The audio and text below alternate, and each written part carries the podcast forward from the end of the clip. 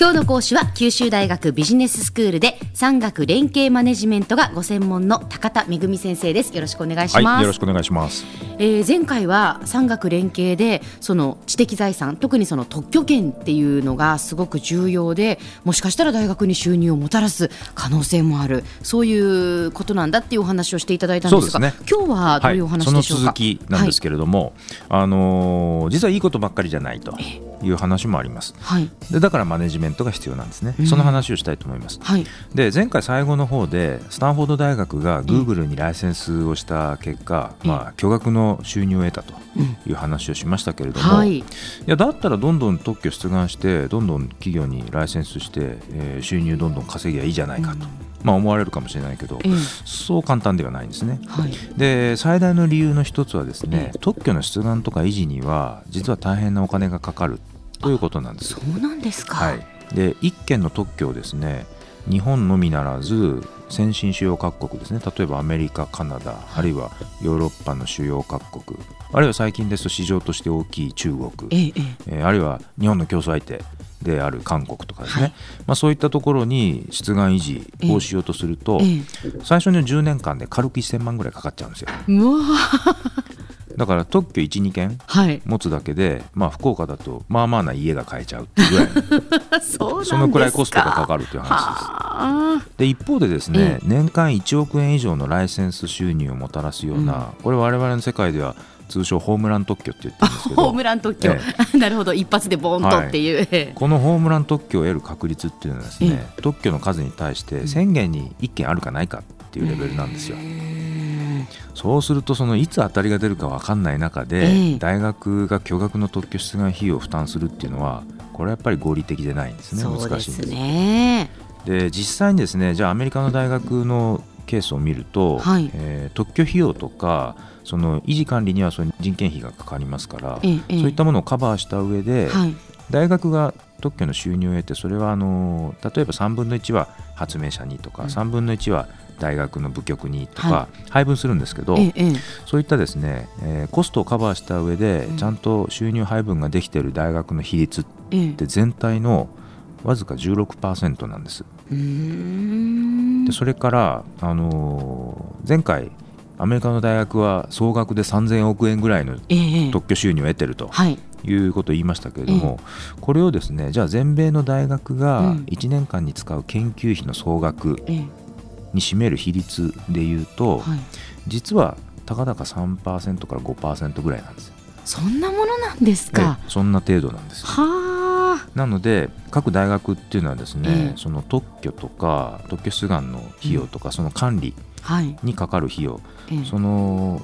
ここにどのくらいのその配分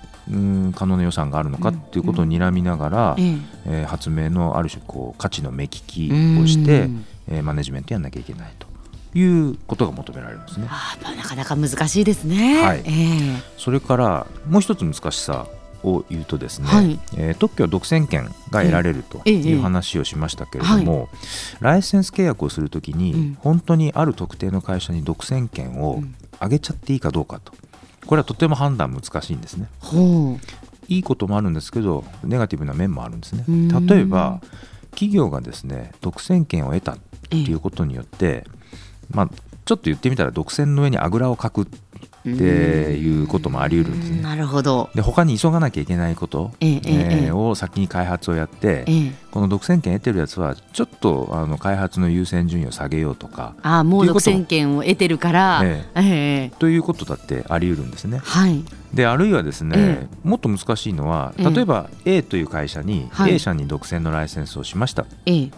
そしたらそれから例えば半年なり1年経ったところで、別な B 社が現れて、はい、その特許うちにも使わせてくださいと、うん、えー、大学が持ってるってことはあの特許が公開されます分かるんですね、ええ、で B 社が大学にやってきてうちにも使わせてほしいと、はい、だけど実は A 社に独占でライセンスをしてしまっていると、え、B 社にはもうライセンスできないんですよね。しょうがないんで B 社に対してはすいませんもう A 社にライセンスしてるんで、うん、A 社さんと話してくださいと、いうことしか言えなくなっちゃうんですね。で A 社と B 社がライバル関係だったらええ当然ですけど A 社は B 社に特許使われ使わせるなんてしないですよね。そうですね。でそういったことが、ええあのちょっとタイミングがずれちゃうと、はいそういうことも起こってしまうんですね。ええええええで本当だったら A 社がある用途で製品にその特許を使うとはい。で B 社は実は別な用途で、うんえー特許を使いたかったっていうことがあったとしても、ええええライバル関係があるために、はい。えー A 社だけが独占権を持っちゃって、ええええ B 社が使いたいっていう用途では広まらないと社会に広まらないっていうことも発生しまう発生するんですね。もしかしたらだから社会的に見ると損なことになるかもしれないってことですよね。そうなんですはい。で実はこれですね100点満点の回答ってない世界なんですよ。で後から考えればっていうことはいっぱいあるんですけどはいはい。その時わからないからしょうがないんですね。でそうすると大学のその知的財産のええマネジメントの担当者っていうのははい。毎日毎日悩みながらええでその時だけできるベストな判断をするしかないんですね。だから実はここ人材育成がとても重要なんですよでアメリカでははい。その人材育成にオータムって AUTM ってですねええ。あのあるこうアソシエーションがあって3000人以上の会員がいるんですけれども、そういったところがあの毎年いろんなところで勉強会をやっているんですね。で人材育成をこう行っていると。ええええ。それから日本でも、はい。もう何年も前からユニットと呼ばれる、ええ。えー人材育成の場があって、ええ。そこも毎年全国から大体たい3400人の人が集まって23日かけていろんなテーマについてこう経験を話し合ったり、経験がある人がこうまだ若い人に対してレクチャーをするとかそういうことやってるんですね。あそうなんですか。でそういう人材育成っていうのはこの分野でとても重要だっということなんです。確かに。だそういう人が育ってないといざねじゃあその知的財産をどう活用するかどの企業とライセンスをとかそういういろんな判断っていうのがそうなんです。ねできないってことですもんね、はい。なるほど。先生今日のまとめをお願いいたします。はい、えー、産学連携で特許ってとても重要なんですけれどもいいことずくめではないと、まあやっぱりお金がかかるとかですね。あるいはこの会社に独占権を与えてもいいんだろうかって悩むことってたくさんあるんですよね。まあ、ですので大学の知財マネジメント担当者の人材育成っていうのは極めて重要ですと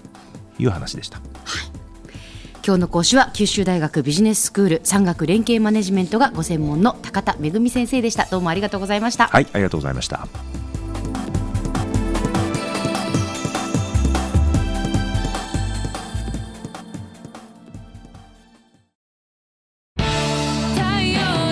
ビビックは九州で生まれ九州の人たちに光を届けています。